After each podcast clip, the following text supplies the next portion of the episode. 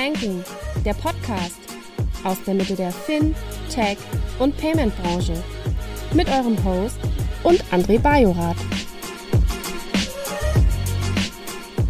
Wusstet ihr schon, dass FinLeap Connect, Europas führende Plattform für Open Banking, jetzt Quist heißt? Es ändert sich aber nur der Name, denn ihr könnt weiterhin das Potenzial von Open Finance mit deren intelligenten Datenlösungen maximieren. Mit Quist könnt ihr das Open Banking Potenzial optimal für euch nutzen und euren Kunden hochwertige digitale Finanzdienstleistungsprodukte anbieten. Quist ist ein ZAG-lizenziertes Unternehmen und deren hochqualifizierte Mitarbeitenden aus mehr als 35 verschiedenen Ländern mit Büros in Madrid, Hamburg und Berlin stehen euch für Fragen jederzeit zur Verfügung. Quist. A twist to open banking. Herzlich willkommen zum Payment und Banking Fintech Podcast. Heute ein Podcast, der ist mir mehr oder weniger durch LinkedIn zugespielt worden und ein Gast, der auch schon mal hier war und wir haben gerade darüber nicht gerätselt, aber geschätzt, wann es das letzte Mal war und es war ungefähr vor zwei Jahren und äh, herzlich willkommen, Benny. Hi, danke, dass ich wieder hier sein darf. Magst du ganz kurz den Hörerinnen und Hörern sagen, wer du bist und von welcher Firma du bist? Ich bin Benny, ich bin einer der Gründer von Nect. Wir machen ID-Verification hauptsächlich, mittlerweile auch Signaturen und weitere Sachen, aber man kennt uns für ID-Verification vor allen Dingen bei Versicherungen, Krankenkassen und so weiter. Das heißt, ID-Verifikation heißt, Menschen können sich über eure Software, über eure Tools bei Krankenkassen, also vor allen Dingen bei Versicherern, hast du gerade schon gesagt, identifizieren mhm. und sind dann sozusagen KYC, richtig? Genau, also wir haben, also ich habe vor der Gründung von Nect habe ich zehn Jahre im Versicherungskonzern gearbeitet. Daher so ein bisschen der Fokus auf Versicherer am Anfang. Aber vor allen Dingen auch, weil ich so ein bisschen die Lücke erkannt habe, ein automatisiertes Tool auszuprobieren. Also vorher war ja das Thema Video dann mit einem Agent immer unterwegs.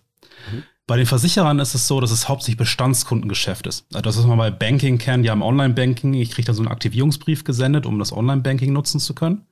Das hat man bei Versicherern standardmäßig auch fürs Kundenportal. Ja, da kriegst du einen Aktivierungsbrief. Und das ging mir damals so ein bisschen auf den Keks, weil ich habe die Apps verantwortet in der großen Versicherungsgruppe und habe gedacht so, hey, was ist denn die alternative Lösung? Und so ein Videodent ist natürlich einfach viel zu teuer, um so einen Brief zu ersetzen. Und und das war dann nötig, so, ne?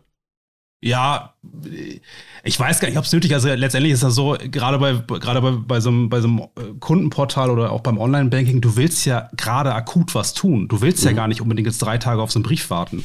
Mhm. Und deswegen wäre es aus, aus der User-Experience-Sicht wäre es nötig gewesen, ein Videodent oder was Vergleichbares zu haben. Ja, mhm. Und deswegen haben wir halt gesagt, hey, um da die Lücke zu schließen, haben wir das Videodent automatisiert. Also im Vergleich zu den Fotodent-Verfahren, die man so im Ausland kennt, wo man nur ein Foto von dem Ausweis, Führerschein, whatever macht, machen wir halt wirklich ein Video, aber es ist trotzdem dieser Self-Service und es wird automatisiert geprüft und eben nicht von einem Agent. Mhm. Also deshalb ist der äh, auch nicht ganz vergleichbar zu dem, was jetzt irgendwie bei einer Neobank oder bei einer Bank passiert, bei einer Neukunden-Onboarding-Strecke, sondern du sagst, einiges ist Bestand und Kunden, die im Bestand sind, möchten aber den Service der Versicherung, des Versicherers digital nutzen und dafür musst du ihn halt nochmal einmal digital onboarden und dafür werdet ihr genutzt. Richtig verstanden? Das ist der Haupt-Use-Case, mit dem wir unterwegs sind. Mhm. Der Hintergrund ist aber ein regulatorischer. Das heißt, bei Neukundengeschäft habe ich halt immer die GWG-Anforderung, dass ich halt eine, eine ver verstärkte Sorgfaltspflicht habe, die der Identitätsprüfung. Und da ist das Thema halt sehr sperrig, ja, da ist sehr stark vorgeschrieben, es muss von einem Menschen geprüft werden, ansonsten ist es quasi nicht akzeptabel. Und in dem Bestandskundengeschäft geht das mehr um das Strafgesetzbuch Paragraph 203, also sprich Geheimnisverrat. Und dieses Geheimnisverrat-Thema ist etwas, was das Unternehmen selbst entscheiden kann. Das heißt, das Unternehmen selbst sagt halt, welches Sicherheitsniveau ist ausreichend, damit ich kein Geheimnisverrat begehe. Das heißt, dort konnten wir einfach viel innovativer sein, weil die Regulatorik nicht im Weg stand, sondern einfach nur definiert hat, du hast Sorge zu tragen, dass du keine Geheimnisse verrätst. Wie du dafür Sorge trägst, ist halt deine Beurteilung. Ne? Ist natürlich dann auch eigene Haftung. Aber ich sag mal, das ist dann der Vergleich mit einem Aktivierungsbrief. Ich meine, wie sicher ist so ein Aktivierungsbrief? Da verlasse ich mich irgendwo aufs Briefgeheimnis. Hier verlasse ich mich dann halt eben darauf, dass eine Maschine die, die Hologramme etc. ausreichend prüft. Und das war für viele Vorstände damals sehr ersichtlich, dass das mindestens so sicher ist wie ein Aktivierungsbrief. Jetzt haben wir natürlich aber auch über die Jahre schon lange festgehalten und auch über etwaige Audits bewiesen, dass diese automatisierte Prüfung halt eben die gleichwertige Sicherheit wie eine Vorortkontrolle nachweist. Und ich glaube, das ist jetzt auch das Thema, was jetzt gerade wieder so hochpoppt.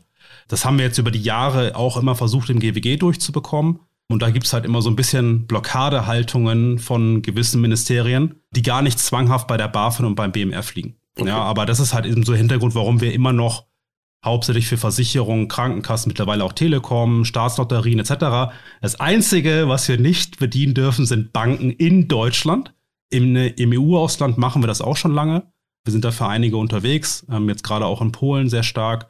Das heißt, eigentlich ist es wirklich nur noch Deutschland, nur noch deutsche Banken, die nicht unser Tool einsetzen dürfen.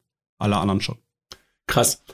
Jetzt sag mal, du hast gerade schon angedeutet, dass da gerade etwas hochgekommen ist und ich hatte es ja angedeutet in, in der Intro, dass mir das so in meine Timeline durch Klaas Bese reingespült worden, reingespielt worden ist. Was ist in der letzten Woche oder letzten zwei Wochen passiert? Also was hat euch vielleicht auch ein bisschen wie ein kleiner Sturm getroffen? Was ist, was ist los? Mhm. Also wir sind seit 2021 was, glaube ich. Also 20, 2020 haben wir angefangen, uns den Weg zu suchen, wie können wir eigentlich bei Banken aktiv werden. Ähm, und bei Banken ist es so, du hast in Paragraph 13 hast du die Anforderung, die Identitätsmittel vor Ort zu kontrollieren oder mit einem Verfahren, was gleichwertig der Vorortkontrolle ist. Das ist dann der Paragraph 13 1 2. Und da haben wir uns jetzt überlegt, wie kann ich hier am einfachsten nachweisen, dass ich ein Tool habe, was gleichwertig der Vorortkontrolle ist. Und da gibt es dann die IDAS. Die IDAS, das ist die europäische Regulierung für Identitäten und Signaturen. Die sagt im Artikel 24 genau das Gleiche. Du musst entweder eine Identitätsprüfung vor Ort machen oder du musst die Identitätsprüfung mit einem gleichwertigen Verfahren machen. Mhm. Was ein gleichwertiges Verfahren ist, ist lokal festgehalten in Deutschland von der Bundesnetzagentur. Das Problem ist, das ist, also normalerweise ist es in jedem europäischen Land lokal festgehalten und fast immer von der Bundesnetzagentur, respektive wie sie dann in den jeweiligen Ländern heißen. Also in Österreich ist die RTR, in Italien ist die AGIT und so weiter. In Deutschland ist es die Bundesnetzagentur, aber sie braucht ein Einvernehmen mit dem B BSI. Das Problem an einem Einvernehmen ist, ist, dass es quasi einseitig blockierbar ist, ohne Begründung. Das heißt, das BSI kann Klar, sagen. Veto. Ja, das Veto muss aber nicht begründet, ja, also ne, das, das muss halt gar nicht begründet werden. Das ist, das, mhm. das ist das Schlimme daran. Es gibt halt, der bessere Weg wäre ein Benehmen. Mhm. Ja, aber das Einvernehmen ist hier halt reingeschrieben und das ist in Deutschland einzigartig. Also weiß ich nicht, ob ich das, das falsch sage, ob es wirklich einzigartig ist, aber mir jetzt würde kein anderes Land auf die Schnelle einfallen, was dieses gleiche Konstrukt hat, dass die Bundesnetzagentur ein Einvernehmen mit dem BSI braucht. In anderen Ländern ist es halt eben immer nur die jeweilige Bundesnetzagentur, die diese Kriterien festlegt. Und das Problem ist hier halt eben, das BSI kann das ablehnen. Wir haben es trotzdem wir haben es trotzdem 2021 dann hinbekommen, dass Kriterien vom BSI, also von der Bundesnetzagentur im Einvernehmen mit dem BSI aufgesetzt wurden, wie ein automatisiertes Verfahren gleichwertig der Vorortkontrolle ist. Das haben wir dann auch gleich im Jahr 2021 mit einem Audit nachgewiesen, dass wir diese Kriterien des BSIs erfüllen, beziehungsweise, wie gesagt, Bundesnetzagentur mit Einvernehmen BSI, aber die sind schon ziemlich stark vom BSI vorgegeben. Deshalb mussten wir dann auch eben 22 wieder beweisen und auch wieder 23. Lange Rede, kurzer Sinn. Jetzt hat sich aber das BSI entschlossen, dieses Einvernehmen für die Verlängerung dieser Kriterien, also die Kriterien müssten alle zwei Jahre verlängert werden. Und jetzt haben sie sich einfach entschieden, ich gebe das Einvernehmen nicht mehr. Und ohne Dialog, ohne Ankündigung, ohne irgendwas. Es war einfach auf einmal eine Mail an alle Vertrauensdiensteanbieter in Deutschland, hey, wir geben das Einvernehmen oder dass die, die, die Verfügung für automatisierte Videoverfahren wird nicht verlängert. Und das kam auf einmal so plötzlich und alle riefen uns erstmal an und sagten, habt ihr davon schon gehört, was ist da los? Und das Spannende ist ja, wir als, äh, als Anbieter so eines Verfahrens wurden darüber gar nicht in Kenntnis gesetzt. Sondern wer Sondern wurde in Kenntnis gesetzt? Die Vertrauensdiensteanbieter. Also die Vertrauensdiensteanbieter sind ja letztendlich diejenigen, die dann eine ID-Prüfung brauchen. Also das sind dann diejenigen, die zum Beispiel ein, Zertifikat für eine elektronische Signatur ausstellen oder sichere Postzustellung oder ähnliches, ja. Und das sind zum Beispiel in Deutschland sowas wie eine D-Trust, ein Bankverlag, äh, mhm. Sign8. Ähm, ich glaube, vier oder fünf Vertrauensdiensteanbieter haben wir in Deutschland. S-Trust oder sowas, eine Sparkassen, glaube ich, auch. Äh, genau. Die wurden dann darüber informiert, dass dieses Verlängerung nicht stattfindet. Wir Anbieter, die ja trotzdem irgendwie einmal im Jahr einen Audit machen müssen über eine akkreditierte Konformitätsbewertungsstelle, wurden darüber nicht informiert. So äh, hatten wir das Glück, dass wir schon von vielen Vertrauensdiensteanbietern eingesetzt werden und deswegen sehr zeitnah darüber informiert wurden. Genau, und das war dann so die, die kleine Explosion, die da stattgefunden hat. Ähm, und dann haben wir uns halt erstmal mit, dem, mit der Bundesnetzagentur ausgetauscht. Und mit welcher Frist? Also, dass man gesagt hat, man verlängert das nicht? Also Gar ab sofort, oder wie? Also, dann nee, also genau, die Verfügung, die Verfügung wäre noch äh, lauffähig gewesen bis 21.12. Mhm. Das heißt, es, sie haben einfach nur gesagt, sie verlängern es nicht. Äh, deswegen, also Frist kann man jetzt sozusagen sagen, also das, das, in der Mail stand es so drinne, dass das gar nicht diskussionswürdig mhm. ist.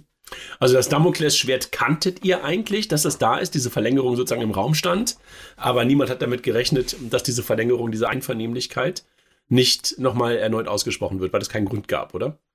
Äh, genau, also es gab keinen Grund. Natürlich gibt es von Sicht des BSI, würde ich jetzt mal böse sagen wollen, immer einen Grund, andere Verfahren außer den E-Per so kritisch zu beäugen das ist ja gang und gäbe, das ist, poppt irgendwie einmal im Jahr hoch, dass wieder darüber diskutiert wird, wie einfach doch angeblich ein Video dann zu hacken ist. Deswegen ist das so ein alltägliches Thema bei uns, aber es war jetzt, es gab keinen akuten Anlass und es gab auch kein, keine Vorweginformation oder ähnliches, die sagen würde, warum jetzt auf einmal das nicht mehr erlaubt werden würde. Und wirft man euch was Bestimmtes vor, dass du das Gefühl hast, okay, du wüsstest, was du ändern solltest, oder du weißt genau, was da eigentlich im Raum steht, ich meine, was du gerade gesagt hast. Es kommt hin und wieder vor, dass man sagt, mehr oder weniger pauschal, Videoident ist unsicher und der E-Personalausweis ist eigentlich das einzig wahre, das einzig sichere. Aber das ist ja eigentlich, dass man ein Produkt bewirbt und sagt, das möchte ich gerne, dass es benutzt wird. Sollte aber eigentlich nicht die Aufgabe von, einem, von einer Bundesagentur sein, oder? Also wir konnten jetzt dann lustigerweise über Pressekontakte herausfinden, was denn eigentlich die Argumente von dem BSI sind, weil die wiederum natürlich beim BSI angefragt haben, was sind denn eigentlich eure Argumente, warum ihr die Verlängerung oder das Einvernehmen für die Verlängerung nicht gebt. Da waren die, war die Argumentation der, Klasse, der Klassiker, dass der CCC ein Video dann gehackt hat und dass jetzt ja mit Generative AI und so weiter Deepfakes ganz einfach wären. Das hätte man natürlich auch mal vorher mit den Anbietern irgendwie diskutieren können. Äh, mhm. Dann hätten die Anbieter halt eben Zeit gehabt, da vielleicht auch darauf zu reagieren und ihre Abwehrmaßnahmen zu zeigen, um dann zu entscheiden, ist, sind die Abwehrmaßnahmen ausreichend sicher? Weil das, was ich ja immer eigentlich betonen möchte, ist, dass die, dass die Sicherheit eben gleichwertig der Vorortkontrolle sein muss und nicht absolut.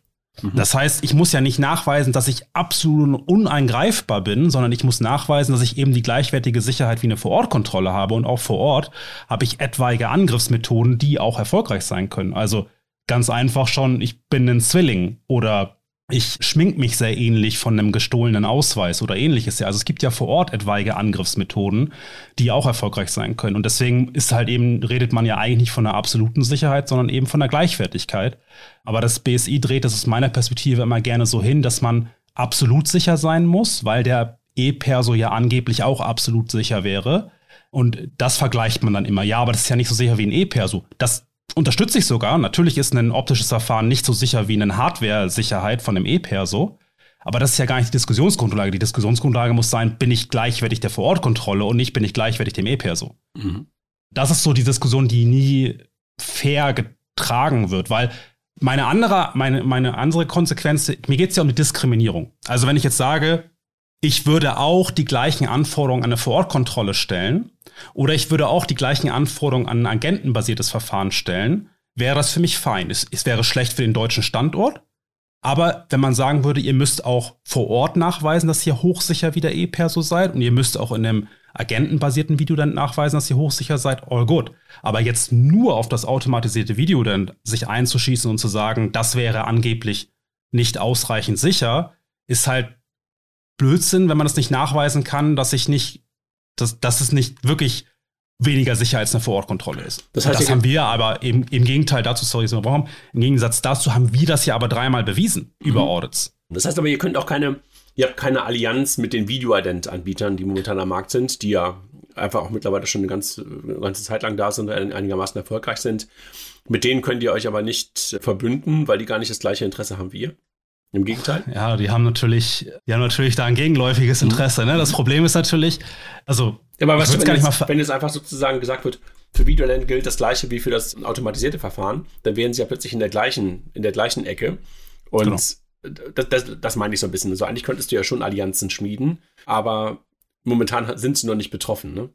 Genau, ich glaube, das wollen sie dann auch an der Stelle weiterreiten. Ist ja auch, also, ich, also vielleicht einmal da ganz kurz den, den, den Background ich kann es ja auch verstehen, ne? Mhm. weil am Ende des Tages ein automatisiertes Verfahren natürlich deutlich weniger Umsatz als ein agentenbasiertes Verfahren und dann kann ich halt am Ende des Tages mein Verfahren nicht mehr weitertreiben. Das klassische Dilemma, was ich halt eben habe, wenn ein neues Verfahren auf den Markt kommt.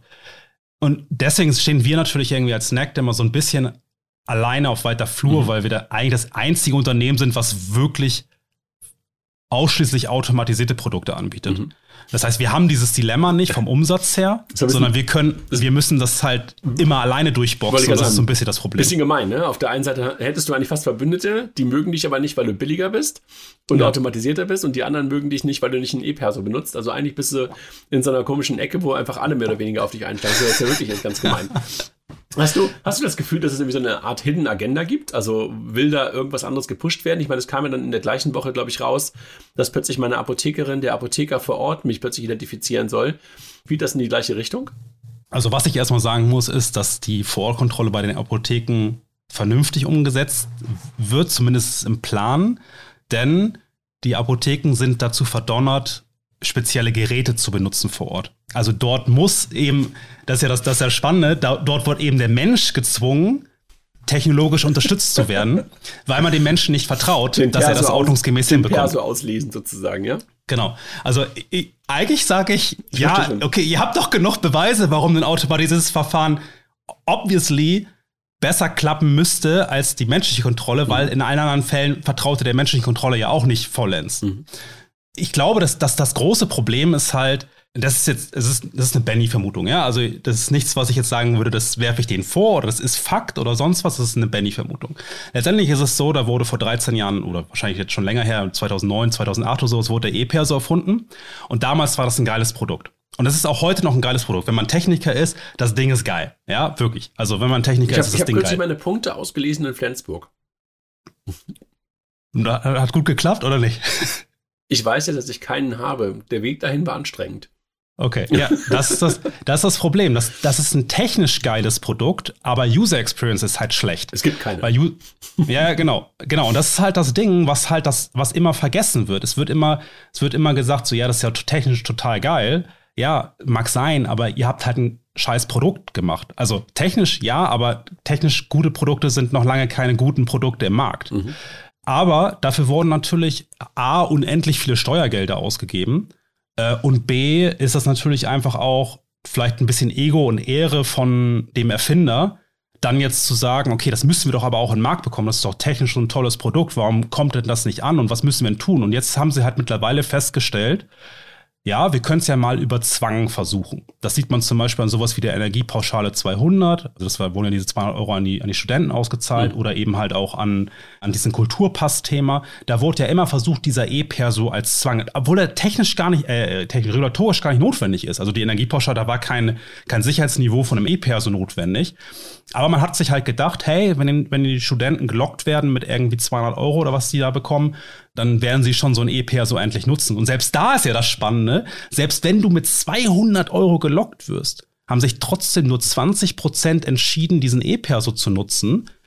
Und der Rest ist halt am Ende des Tages in, in, in, die, in die Uni gerannt, ja, also in die Vorortkontrolle quasi, in die Uni gerannt und hat sich einen Code besorgt, um diese 200 Euro zu bekommen. Das heißt, das zeigt schon, wie schlecht, also wenn die, die jungen Menschen schon sich gegen dieses Verfahren entscheiden, dann zeigt es einfach, wie schlecht diese UX ist. Und wenn du jetzt halt nach einer Hidden Agenda fragst, ich glaube, die wollen halt einfach rechtfertigen, dass dieses Produkt doch eigentlich toll ist und versuchen das jetzt aus meiner Perspektive mit der falschen Strategie über Zwang.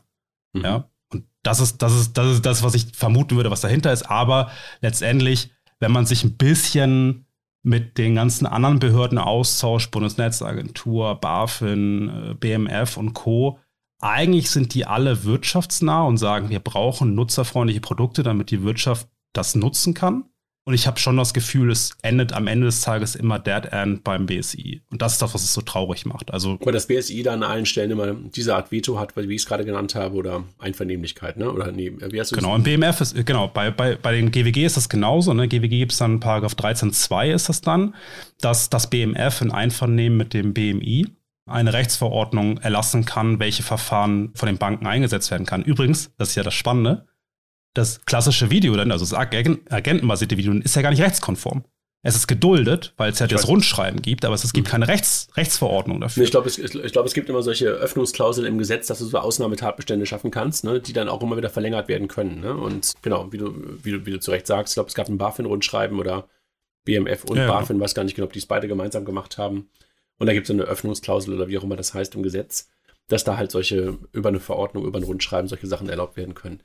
Sag mal, jetzt haben, haben wir gerade hast du ja erzählt, was passiert ist und dass ihr gesprochen habt und dass es eigentlich am, was war das, 21.12. hätte vorbei sein können. Aber du hast gar nicht gesagt, was dann erstmal das erste Ergebnis war von dem, dass ihr dann auf Presse zugegangen seid, auf, auf, den ein oder, auf die eine oder andere Behörde zugegangen seid. Was ist denn jetzt gerade das Ergebnis, was erstmal dabei rausgekommen ist bei euren Bemühungen in den letzten, letzten Tagen, letzten Wochen? Also erstmal sehr, sehr dankbar, wie viel Support da von wirklich allen Seiten kam, auch von der Politik. Da gab es ja dann, äh, sie nannten das Krisensitzung, ich will das Wort jetzt einfach mal so stehen lassen, ja. Sie nannten das Krisensitzung vom BMDV, also Bundesministerium für Digitales Verkehr, mit der Bundesnetzagentur und dem BSI. Und entsprechend daraus ist dann jetzt erstmal rausgekommen, dass die Verlängerung für sechs Monate erwirkt wird und in diesen sechs Monaten jetzt uns wird morgen, am, am 7.12., wird uns kommuniziert, welche Prüfungen dann stattfinden sollen in diesem halben Jahr damit man dann vielleicht über das weitere Vorgehen entscheiden kann. Mhm. Da weiß ich jetzt leider noch nichts Näheres, aber ich bin erstmal happy auf jeden Fall über den Support, der da dann kam, vor allem vom BMDV, dass man da dann eben eine schnelle Lösung gefunden hat. Weil, und das ist halt eben das Wichtige, es geht ja jetzt gar nicht nur darum, dass ich sage, äh, für uns als NECT ist das jetzt irgendwie ein Thema, wo ich sage, ui, dann sind wir nicht mehr existenzfähig, weil ganz ehrlich, aktuell haben wir im Vertrauensdienstebereich, das wäre der einzige Bereich, der davon betroffen ist, ja, im Vertrauensdienstebereich haben wir im Moment überschaubaren Umsatz, weil den, den meisten Umsatz in diesem Vertrauens, in, im deutschen Vertrauensdienstbereich, den meisten Umsatz machen wir im, im polnischen und im österreichischen Markt, was die Vertrauensdienste betrifft. Aber es ist für mich halt einfach so ein Thema, ich, ich, ich bin da so ein bisschen gegen die Diskriminierung von deutschen, von der deutschen Wirtschaft. Und deswegen sind wir da so, sind wir da so brutal gegen vorgegangen. Und auf der anderen Seite äh, zeigt das aber halt eben, dass zumindest die wirtschaftsnahen äh, Behörden oder, oder Ministerien da doch sehr schnell agieren wollen und eigentlich die deutsche Wirtschaft unterstützen wollen. Und das fand ich dann ein sehr gutes Signal. Hast du noch irgendjemanden an der Seite gehabt? Das ist was wie Bitkom oder sowas? Seid ihr Mitglied in, in Interessenvertretung? Ja, ja, wir sind Bitkom. Also auch da mega Support. Bitkom sowieso immer mega guter Support. Ähm, sehr, sehr, sehr, sehr gute Unterstützung von den verschiedensten Arbeitskreisen in Richtung Politik. Immer mega guter Austausch. Ja, weil die manchmal ich glaube auch, dass das können, die man gar nicht kennt, ne? Also einfach im, im Berliner Betrieb. Also das ist ja manchmal ganz, ganz hilfreich. Ja. Ja, das ist natürlich auch so ein bisschen, weil es ein bisschen neutraler ist. Ne? Also natürlich hat die Politik, und das ist ja auch fair, die haben natürlich irgendwo den Auftrag, jetzt nicht einzelne Anbieter speziell zu supporten. Das heißt, wenn jetzt irgendwie ein NEC was schreibt, dann ist das für die, hat das für die immer ein Geschmäckle, wenn sie darauf eingehen würden. Wenn ein Bitkom was schreibt, ist es natürlich erstmal ein bisschen neutraler. Und deswegen fällt es natürlich auch vielleicht einem Politiker dann leichter, auf einen, auf ein Statement von der Bitkom einzugehen, als auf ein Statement von einer einzelnen GmbH. Mhm. Und du hast gerade gesagt, für euch ist es gar, wäre das wirtschaftlich und für die Firma nicht existenziell, aber du willst das einfach auch durchfalten, weil du es einfach, wie du gerade schon beschrieben hast, gerecht empfindest und, und äh, diskriminierungsfrei unterwegs sein willst und wahrscheinlich auch diesen Markt knacken willst, auf, über kurz oder lang oder nicht. Äh, ja, also fair, fair, point. Natürlich ist es für mich so, dass ich am Ende des Tages jetzt auch sage, hey, äh, jetzt diskutieren wir seit vier Jahren mit euch über das ganze Thema automatisiertes Video denn. Und wir haben über etwaige Audits und Zertifikate und Pen-Tests nachgewiesen, dass man mit einem automatisierten Verfahren dieses gleichwertige Sicherheitsniveau erreichen kann. Jetzt ist das für mich so die finale Diskussion, ja. Also jetzt ist, jetzt ist irgendwann mal ein Punkt, jetzt müssen wir ja wirklich mal, deswegen habe ich es auch so ein bisschen bewusst vielleicht böse in die Öffentlichkeit gezogen. Ne? Also wir haben uns jetzt vier Jahre lang wirklich fair, unöffentlich mit denen unterhalten und haben versucht, immer irgendwie objektiv darzustellen, warum so etwas sicher sein kann. Wir haben halt wenig Feedback bekommen, ja. Und deswegen sage ich jetzt halt, okay, jetzt ist irgendwann mal der Punkt angelangt, wir bringen es jetzt in die Öffentlichkeit, weil, und das ist eigentlich der Punkt, ich sehe, dass dieses ganze Thema Online-Zugang, also Online-Zugang zur Verwaltung und auch jetzt zum Beispiel das Thema IKFZ und so weiter, damit das zum Erfolg kommt, brauchen wir endlich eine vernünftige Zusammenarbeit auf diesem Thema digitale Identität zwischen Staat und, und Wirtschaft. Und nicht nur dieses einseitige, wir planen in unserem Kämmerlein irgendwas vor uns und das muss doch dann irgendwie funktionieren, sondern ihr habt so tolle Unternehmen in Deutschland, das meine ich jetzt mal wirklich unabhängig von uns. Ich finde ja die anderen, also sie haben natürlich jetzt gerade ein wirtschaftlich anderes Interesse, die anderen Videoanbieter zum Beispiel.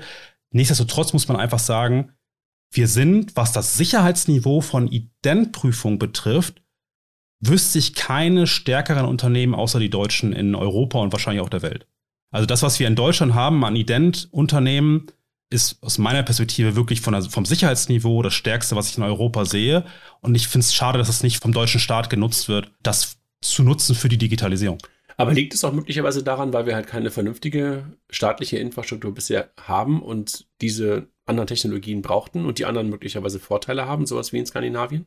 Ja, ja, Haken dran. Also klar, also die Steine, die uns sozusagen in den Weg gelegt werden, die haben uns, uns auch sicher, ne? sozusagen. angetrieben, uns sozusagen kreativ über Alternativen auszudenken. Aber das kann man eben halt auch mit einer Zusammenarbeit erreichen. Das heißt, die, die, sie können ja gerne eine sehr hohe Regulierung und sehr hohe Sicherheitsanforderungen stellen. Mhm. Aber wenn ich es als Anbieter nachweise, dass ich diese Anforderungen erfülle, dann möchte ich doch auch bitte nicht immer kurz davor stehen, von euch wieder abgesägt zu werden, sondern auch mal irgendwann Investitionssicherheit haben. Ja, es gab doch auch immer mal die Aussage, dass man solche ganzen Sachen auch technikneutral und diskriminierungsfrei umsetzen wollte. Insofern, das, was du gerade beschrieben hast, ist ja eigentlich auch etwas, was von der Politik auch immer wieder auch als Mantra genannt wurde, dass man gesagt hat, man möchte nicht den manuellen Weg anders anders darüber richten als über den digitalen Weg. Also deshalb ähm, kann ich das total gut nachvollziehen. Sag mal, wenn das aber jetzt irgendwie nicht mehr weitergehen könnte, wer wäre denn bei euch vor allen Dingen betroffen? Also was sind das für Cases? Kannst du ein, zwei sagen? Also was dann, was dann nicht mehr funktioniert und hast du ein Fallback dafür? Also aktuell würde, würde das nur die, die Signaturen, die elektronischen, die qualifizierten elektronischen Signaturen betreffen. Da haben wir ein eigenes Produkt am Start sein. Das könnte wir dann nicht mehr mit dem deutschen Vertrauensdiensteanbieter machen zusammen in Kooperation, sondern dann müssten wir mit einem unserer polnischen Partner arbeiten, beziehungsweise mit einem, mit einem österreichischen zum Beispiel. Das heißt, wir, wir würden dann, weiß ich nicht, drei Monate Arbeit investieren müssen, um den Umzug zu gestalten, aber das wäre es dann. Also danach könnten wir ganz normal weiter operieren. Deswegen ist das für mich wirklich gar nicht so ein, so ein wirtschaftliches Thema jetzt auf, auf der kurzen Sicht, weil das, also worum geht es mir? Ne, wir sind jetzt zum Beispiel gerade mit, mit mehreren großen Anbietern für, für das Thema E-Kfz, also Online-Zulassung von Autos beziehungsweise Abmeldung von Autos. Und da kannst du nämlich eine, Art, eine Anmeldung auch machen mit einer qualifizierten Signatur. Das heißt, diesen, die Anmeldeunterlagen unterschreibst du mit einer QES, damit du dann online dann dein Fahrzeug zulassen kannst. Und da sind wir jetzt gerade ziemlich gut verbreitet. Und das würde jetzt eigentlich ab nächsten Jahr so richtig in Fahrt kommen. Und äh, das wäre doch irgendwie schade, wenn wir das dann auf einmal über, über Polen oder Österreich machen müssten. Und warum können wir nicht unsere deutschen Vertrauensdiensteanbieter nutzen? Also darum geht es mir. Das ist wirklich mehr so ein Prinzipiending gerade, als weniger wirtschaftlich. Wirtschaftlich kriegen wir das, wie gesagt, auch alles über andere Länder abgebildet.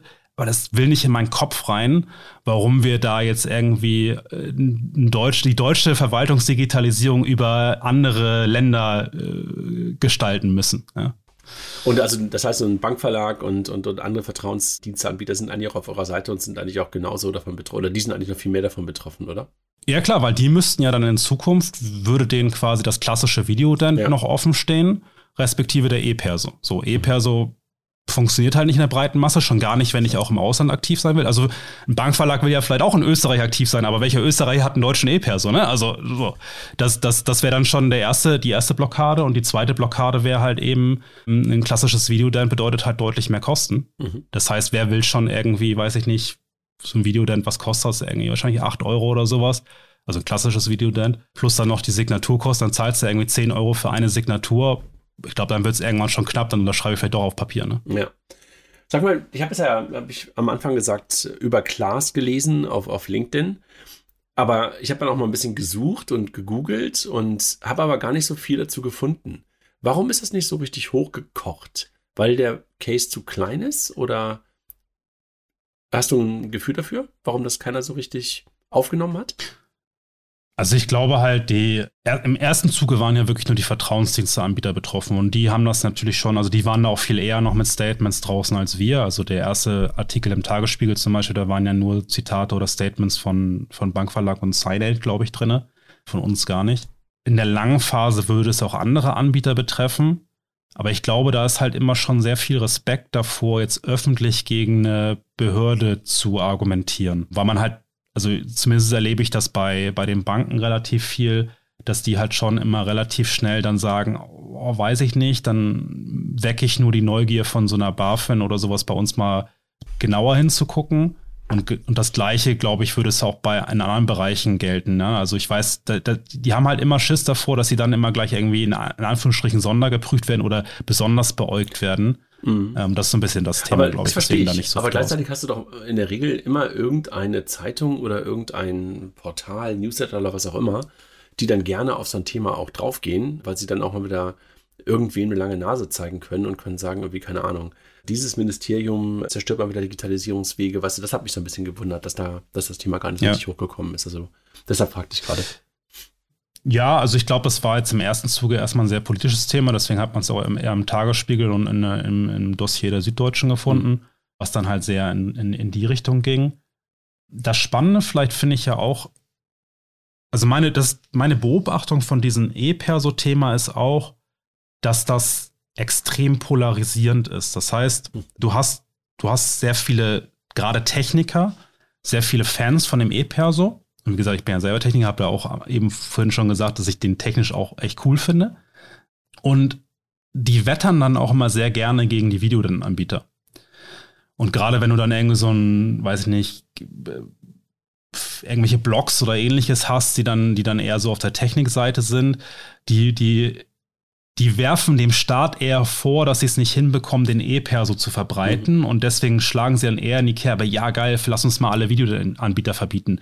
Die blicken nicht so hinter die Fassade, dass selbst wenn ich ein, selbst wenn ich alle Deutschen jetzt davon überzeugt bekäme, den E-Perso zu lieben, dann hätte ich ja trotzdem noch als Bank und Co. Bedarf für eine alternative Lösung, weil ich habe zum Beispiel den Spanier, der in Deutschland lebt und keine Lust hat, sich für 37 Euro eine Burgerkarte zu besorgen, nur um in Deutschland eine EID nutzen zu können. Respektive, ich habe vielleicht auch einfach den Einwanderer aus den US, der jetzt irgendwie in Deutschland einen neuen Job anfangen will und vielleicht schon mal remote ein Bankkonto eröffnen will und gar keine Lust hat jetzt, oder keine Lust, keine, keine Möglichkeit hat, sich so eine Bürgerkarte zu besorgen das sind schon mal die zwei, zwei einfachen Beispiele. Und dann hat man natürlich auch immer die Situation, ja, jetzt habe ich doch mal meine PIN vergessen. Ich muss aber schnell irgendwas erledigen, zum Beispiel mein Online-Bankkonto freischalten. Ich werde also immer irgendwie eine alternative Lösung zu dem E-Perso brauchen. Ähm, und das wird so in diesen Diskussionen halt auch immer komplett ausgeblendet. Und deswegen ist so dieses pure Draufschlagen auf Video dann auch irgendwie nicht langfristig gedacht. Aber das wird halt viel gerne dann von alternativen Seiten, auch so ein heise.de oder so. Und ich verstehe es ja auch erstmal, wenn man nicht so tief in dem Markt drin steckt, weil der Markt ist unglaublich kompliziert. Mhm. Das ist, glaube ich, das, das, also wenn ich jetzt philosophiere, das ist wahrscheinlich dann der, das ist wahrscheinlich dann der, einer der Hauptgründe, weil dieser Markt so unglaublich kompliziert ist. Also ich sehe mir auch, wenn wir Kunden versuchen äh, zu beraten, dass da halt erstmal super viel Education auch dabei ist, bevor ich überhaupt mit einem Kunden äh, in tiefere Interaktion gehe. Und das ist natürlich für einen Redakteur, sorry, das ist mhm. für so einen Redakteur natürlich dann noch schwerer, wenn das nicht sein, sein täglich Brot ist, sich damit zu beschäftigen. Und das wollte ich gerade sagen. Und wahrscheinlich hast du nicht den Use Case, den die Leute so wirklich im Alltag jeden Tag sich einfach vorstellen können. Keine Ahnung, ein Bankkonto eröffnen. Ist so das typische Ding, was alle kennen aus dem Postident und jetzt aus dem Videoident. Das tust du nicht und ist es möglicherweise nicht ganz so catchy. Ne? Also deshalb, das mag möglicherweise auch noch, auch noch eine Begründung sein. Ja, wir hatten das Thema ja, wir hatten natürlich während der Corona-Pandemie hatten wir so Bundesagentur für Arbeit, eine Arbeitslosmeldung und wir hatten dann auch die Corona-Soforthilfe. Da gab es schon viel Aufmerksamkeit. Mhm. Aber danach hast du recht, es ist halt eher so, ja, Versicherungsgeschäft ist hier und dort mal. Ja. Ähm, genau. Ja, nicht der Alltagscase. Ne? Also für euch natürlich schon. Ja. Bei euch laufen ganz viele Prozesse und jeden Tag und, und wahrscheinlich jede Minute und jede Sekunde durch. Aber für, für einen selber ist die Versicherung ja in der Regel dann nicht der so alltägliche, der alltägliche Case wie, wie das Bankgeschäft. Was mich ja schon stolz macht, ich meine, wir haben jetzt mittlerweile 9 Millionen User. Ne? Also du klar. Ist, schon, ist schon relativ häufig, dass du dann irgendwie in so einem Gespräch auf jemanden triffst, ja, warte mal, der Name klingelt irgendwas. Und dann gucken die auf dem Handy und haben diese App halt noch installiert. Das ist, das ist, das ist schon manchmal ziemlich cool, aber dann frage ich mich auch immer so, ja, warum kriegen wir es noch nicht hin, dass das ein wichtigeres Thema in der Presse ist?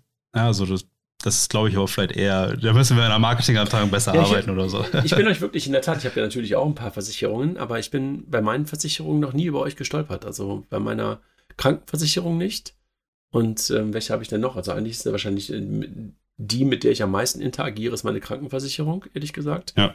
Als Privatversicherter. Alle anderen, so Auto, nee, äh, nee, ich habe das wirklich noch nie, noch nie gehabt, also dass ich in irgendeiner Art und Weise mit, mit Nect in Berührung gekommen bin im Versicherungsumfeld. Aber würde ich ja gerne mal. Ja. Ich habe ja, hab ja einen E-Perso, also ich kann ihn sozusagen dann auch dafür. Unterstützen wir auch. Ja, genau.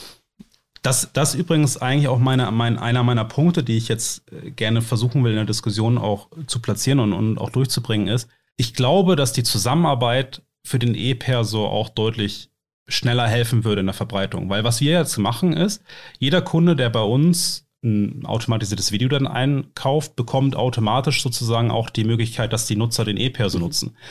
Als, als Einzelner, also jetzt als, als Bank zum Beispiel, würdest du dich wahrscheinlich nicht entscheiden, nur separat den E-Perso anzubinden, weil das viel Aufwand bedeutet, Wartung, Einbindung, Kosten und so weiter. Wenn du es aber quasi gratis mitbekommst für ein Verfahren, du entscheidest dich schon für einen Videodent, weil du sagst, damit kann ich zumindest mal 80, 90 Prozent meiner Nutzer abholen wenn du dann noch gratis sozusagen den E-Perso mitbekommst, ja, why not? Und ich glaube, das würde halt viel schneller helfen, den E-Perso zu verbreiten. Und ich glaube, das sollte die Erkenntnis, oder das ist das, was, das ist das, was ich als Erkenntnis beim BSI erreichen möchte, dass sie verstehen, dass sie mit uns dem E-Perso schneller verbreiten können, also mit unseren Anbietern, als, als wenn sie es selber über Zwang versuchen. Sind eigentlich Banken manchmal, dass die bei euch stehen und sagen, sie, wir würden das auch gerne nutzen? Also hast du welche, die gerne mit euch in so ein Bündnis reingehen würden? Ganz viele, ganz viele. Das, also, das Einzige ist halt so, ich glaube, da fehlt so ein bisschen, das ist ja das, was ich so ein bisschen meine, so ich erlebe das so, dass da so ein bisschen der, der Mut fehlt, das bei einer, bei einer BaFin quasi durchzuboxen.